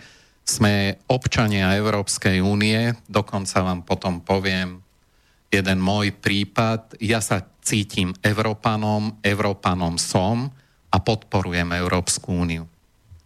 Takže som Slovák. Áno, nie argument. To je moje národná hrdosť. Ale som Európan. A žijem v Európe. Áno, oni argumentujú tým, že rozdelenie Československa bolo protiprávne. Že nebolo vykonané referendum a že tým pádom by sa malo obnoviť Československo. Skrátke, čo si o tom myslíte? Máme tu ďalšie otázky? Reálne to nie je možné ani potrebné. Slovensko má svoje miesto v rozvinutej Európe, je súčasťou Európskej únie, netreba si mýliť Európa, Európska únia, sme v Európskej únii, podľa toho sa máme správať, sme plnoprávny, plnohodnotný člen. Môžem vám povedať, že som sám na prefektúru vo Francúzsku podal moju osobnú žiadosť, že ako to je s vízami alebo s vízovou povinnosťou alebo prihlasovaním sa k pobytu, tak mi odpísala prefektúra na 8 strán list, ako si mám naštudovať zákon o Európskej únii, ako vlastne mi to vysvetlili, že mimo som aj so svojou otázkou a berú ma ako plnohodnotného človeka, ktorý má právo bývať a pôsobiť kdekoľvek v Európskej únii. Na rozdiel od Slovenska, kde ako keby sme toto ešte nemali vžité. My nepotrebujeme sa spájať ani s Čechmi, ani s Poliakmi. My sme v jednom politickom, geopolitickom zväzku. A ja som rád, že sme tam. Ďalšia otázka. Potrebuje Slovensko americké stíhačky? F-16-ky za takmer 4 miliardy, lebo takmer 2 miliardy je nákupná cena, ďalšie 2 miliardy je prevádzka a servis týchto stíhačiek. A ľudia si dávajú otázku, táto malá krajina potrebuje toľko amerických stíhačiek. Prečo? A napríklad prečo o tom nebolo referendum? Lebo vo Švajčiarsku bolo referendum o tom, či majú nakupovať stíhačky. Ľudia povedali, že nie a Švajčiarsko nenakupovalo stíhačky a Slovensko bude mať stíhačky. Keď sú problémy v zdravotníctve, v verejnej sfére, chýbajú peniaze na dôchodky a tak ďalej, na potreby obyvateľov Slovenska. Čo si o tom celé myslíte? V prvom rade treba zase, aby sme pochopili to postavenie Slovenska a treba v porovnaní so Švajčiarskom. Švajčiarsko má iné postavenie v Európe, ako má Slovensko. Je neutrálny štát? Poprvé je neutrálny, po druhé je ako keby ďaleko svojprávny a po tretie ako rozhoduje bez európskych lídrov, európskych autorít. Vnímam toto rozhodnutie ako nie len rozhodnutie nášho ministerstva alebo vlády, ale ako spoločné rozhodnutie Európskej únie a NATO, lebo reálne Slovensko žiadne stíhačky nepotrebuje. Neviem, či máme vôbec toľko pilotov a voči komu by sme útočili. Alebo sa bránili. Jednoducho, keby došlo k útoku alebo k obrane, tak to má súvisť s NATO a so spoločným vedením Európskej únie. Takže my zase to berieme ako, že sme tu niečo vyčlenené, ale nie sme. V druhom rade je to problém, lebo tým pádom sa stávame aj cieľom útoku. A prvého kontaktného útoku. I keď nemyslím si, že ja nevidím nepriateľa v túto chvíľu. Vidím nepriateľa, ktorý by mohol mať nejaký problém s organizáciou alebo so skupením NATO, ale určite nie so Slovenskom. Pre Slovensko by boli určite výhodnejšie bojové vrtuľníky, ktoré vedia sa vysporiadať aj s pozemným vojskom alebo so záškodníckou činnosťou a sú využiteľné aj počas mierových operácií. Čo stíhačky veľmi si to neviem predstaviť. Ďalšia otázka. Stále sa priatelíte s Ivanom Lexom, bývalým riaditeľom Slovenskej informačnej služby? Ja svoje priateľstva nepopieram, i keď tie kontakty asi sú skôr sporadické a náhodné. nejakým spôsobom sa nevyhľadávame a nepopieram, že je to na vyššej úrovni ako iba obyčajnej, ale ani to priateľstvo by som nepreháňal. Čo hovoríte na kauzu Technopol a na zavlečenie Kováča do Rakúska, Mečiarove amnestie a Kováčove milosti? Čo bude vyšetrené a kto bude spravodlivo odsúdený? Kauza Gorila, kauza Bašternák, záhadné úmrtie Gauliedera. Gaulieder bol v HZDS, František Gaulieder, čo si o ňom myslíte a celkovo o tejto kauze? Je verejné tajomstvo, že bol kandidátom na riaditeľa Slovenskej informačnej služby a tam došlo potom k rozporu, keď nebol vymenovaný, začal byť vzdorovitý, až ho vylúčili z HZDS a skončilo to nakoniec až jeho záhadným úmrtím alebo záhadnou sebevraždou. Čo si o tom myslíte, o tomto všetkom, čo bolo v tejto otázke? No, rozsiahla otázka, to je taký životopis. Fero Gaulieder, nech mu je tiež zem ľahká, ale dnes to tu vyzerá, ako rozprávame iba o mŕtvych a zavretých. Ale Fero bol môj priateľ, naozaj skutočný priateľ. My sme sa priatelili aj tak bližšie, nie len politicky. Myslím si, že v jeho prípade skôr išlo o také osobné zlyhanie, že neuniesol nejaké tlaky. Pochybujem, že to bola vražda. A ešte takýmto spôsobom tiež je škoda toho človeka, ako sú ľudia, ktorí naozaj sú celoživotní bojovníci. On celoživotný bojovník bol. Takže k tomu, asi k tej téme všetko. To, že bol jeden z kandidátov na šéfa tajných služieb, chvala Bohu, že to nevyhral. Takže to si myslím, že bolo jeho víťazstvo. To, že sa rozhodol ísť svojou cestou napriek tomu, že vedel, čo ho čaká, aj to si vážim. Je to kus osobnej akože, veľkosti človeka a slobody myslenia. Mal som ho rád. K tým ďalším otázkam, čo tam bolo? Toho bolo veľa. Kauza Gorila. Kauza Gorila, to... Bude vyšetrené? Nebude vyšetrené? Ne, ja si myslím, to už je aj veľa rokov, ani tie...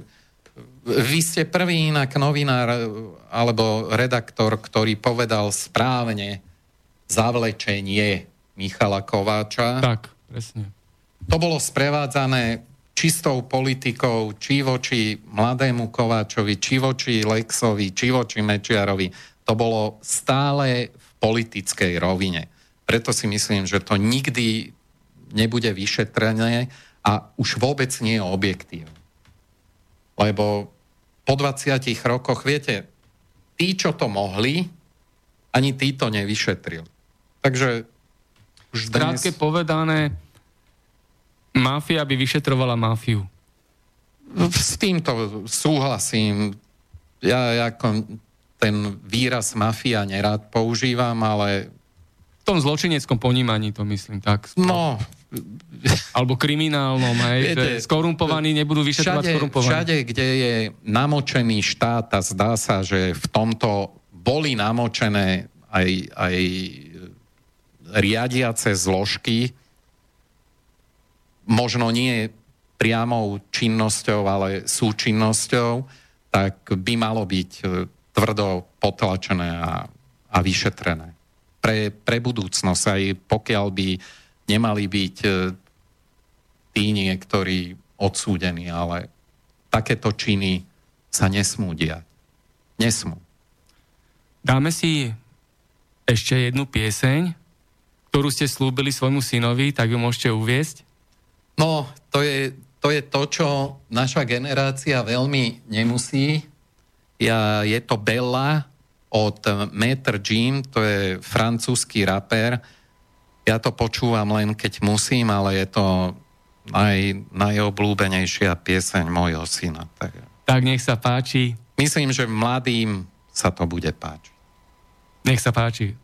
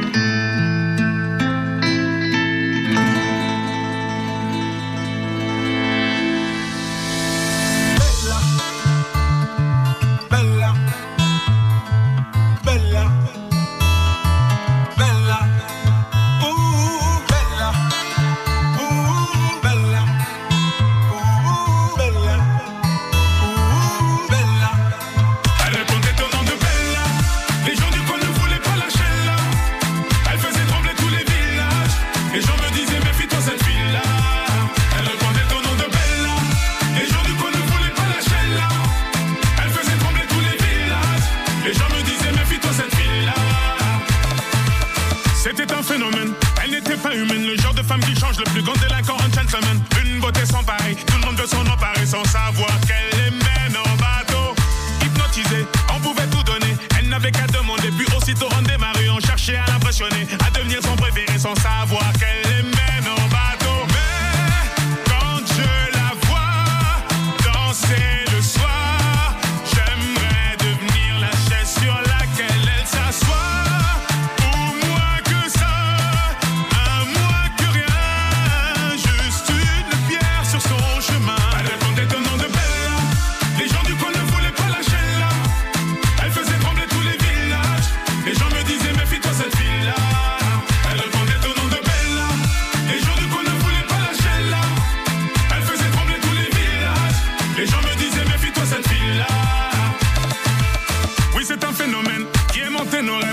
Femme était nommée, belle à la peau dorée. Les femmes la haïssaient, toute la jalousaient, mais les hommes ne pouvaient que l'aimer.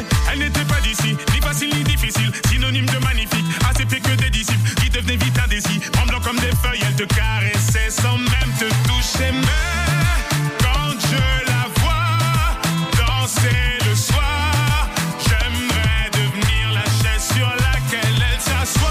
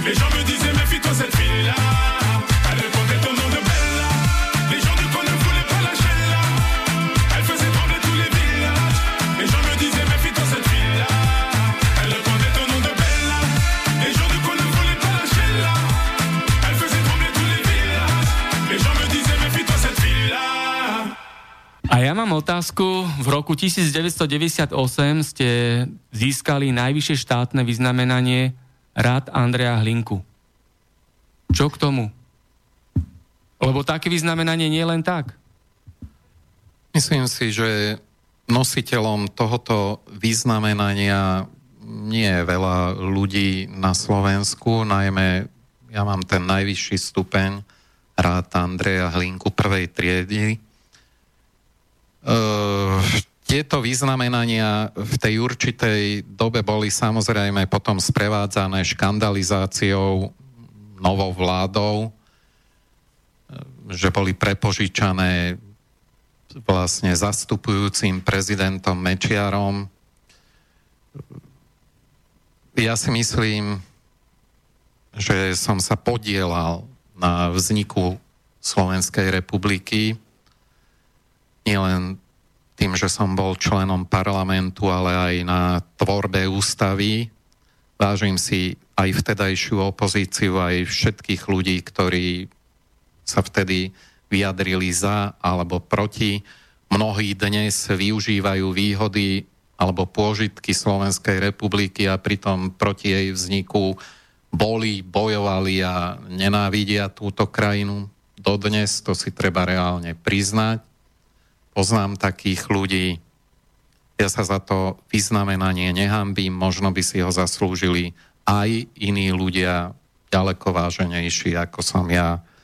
Ale v každom prípade som toto vyznamenanie nikdy nespochybnil ani nepoprel, tak ako niektorí, ktorí sa chceli zapáčiť mienkotrvorným médiám.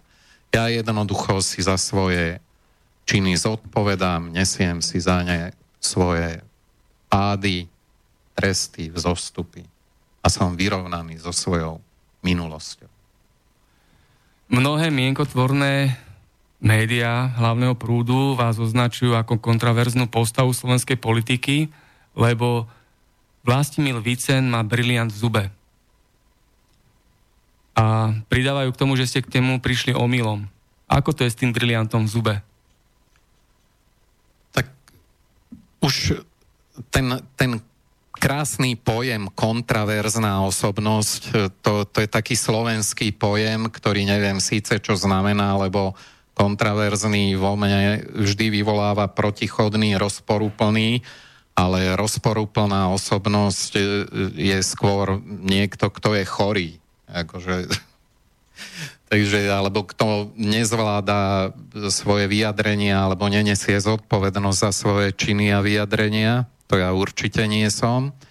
S tým briliantom, viete, poviem vám otvorene, ja som ho mal medzi prvými, možno v Európe, myslím, že nejaký spevák to vtedy mal som osobného zubára, môjho priateľa, ktorý to v dobrej viere akože nakúpil, že mu tento biznis pôjde, nevedel to predať, hovorí, jeden ti namontujem. Vlastne som to ani nechcel, ale čo už, keď som kontroverzná osobnosť, tak som si ho dal. Mám ho 20 dlhé roky, takže aj kvalita jeho práce oceňujem. A čo to stálo? No poviem vám pravdu, stálo to 3000 korún. Takže... V 98? No neviem, či som to aj skôr nemal. Aha.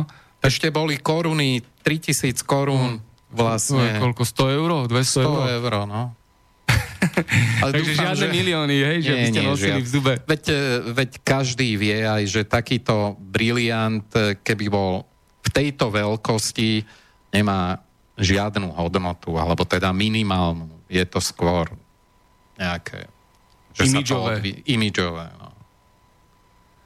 Dobre, tak ja ďakujem veľmi pekne dnešnému hostovi, Vlastimilovi Vícenovi, za to, že mal odvahu prísť do Slobodného vysielača a prehovoriť verejne o veciach, ktoré sú zamlčované, ktoré nie sú v médiách hlavného prúdu zverejňované. Ako sa vám vysielalo? Fandím tomuto rádiu, i keď aj vášmu vysielaniu. Vyvoláva to vo mne také nostalgické spomienky na rádio Slobodná Európa, ktoré som pravidelne sledoval, i keď bolo rušené. Problém je, že si pamätám, že každý, kto tam vystúpil, mal nakoniec problémy so zákonom a s perzekúciou vládnou mocou. Takže dúfam, že tieto doby už prešli a naozaj si myslím, že potláčať slobodu slova a prejavu v akékoľvek otázke, aj v ťažkých otázkach, čo sa týkajú medziľudských vzťahov, treba radšej otvorene pomenovať, ako ich zákonom zakazovať, alebo o nich mlčať. To naozaj diskusia vždy viedla skôr k otvorenej spoločnosti, ako k nálepkovaniu a nezmyselnému prenasledovaniu politických oponentov. Ale to je o naozaj politickej kultúre a myslím si, že od tej máme ešte veľmi ďaleko. Tak ďakujem veľmi pekne ešte raz. A rovnako ďakujem všetkým, ktorí počúvali dnešnú 69. časť relácie Konšpiračný byt a opäť sa budeme počuť o 2 týždne. Všetko dobré zo štúdia Bratislava. Dovidenia, pekný večer. Táto relácia vznikla za podpory dobrovoľných príspevkov našich poslucháčov. I ty sa k nim môžeš pridať. Viac informácií nájdeš na www.slobodnyvysielac.sk. Ďakujeme.